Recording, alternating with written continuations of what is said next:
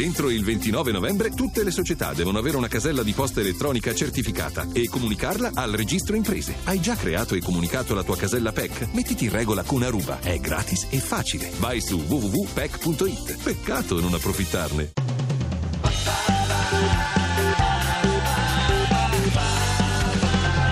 radio2pod.rai.it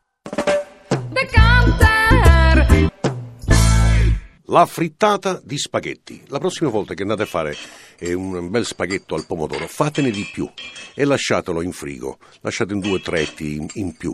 Deve rimanere nel frigo. Poi, in una bellissima padella antiaderente, andate e mettete, aggiungete un filo di olio e andate a schiacciare questi spaghetti all'interno di questa padella. Fiamma bassa, coprite. Quando fa la costicina sotto, girate Ah, e fate venire la crosticina anche dall'altra parte. L'importante di questa cosa qui è non aggiungere l'uovo, sarà l'amido stesso della pasta a far eh, legare il tutto.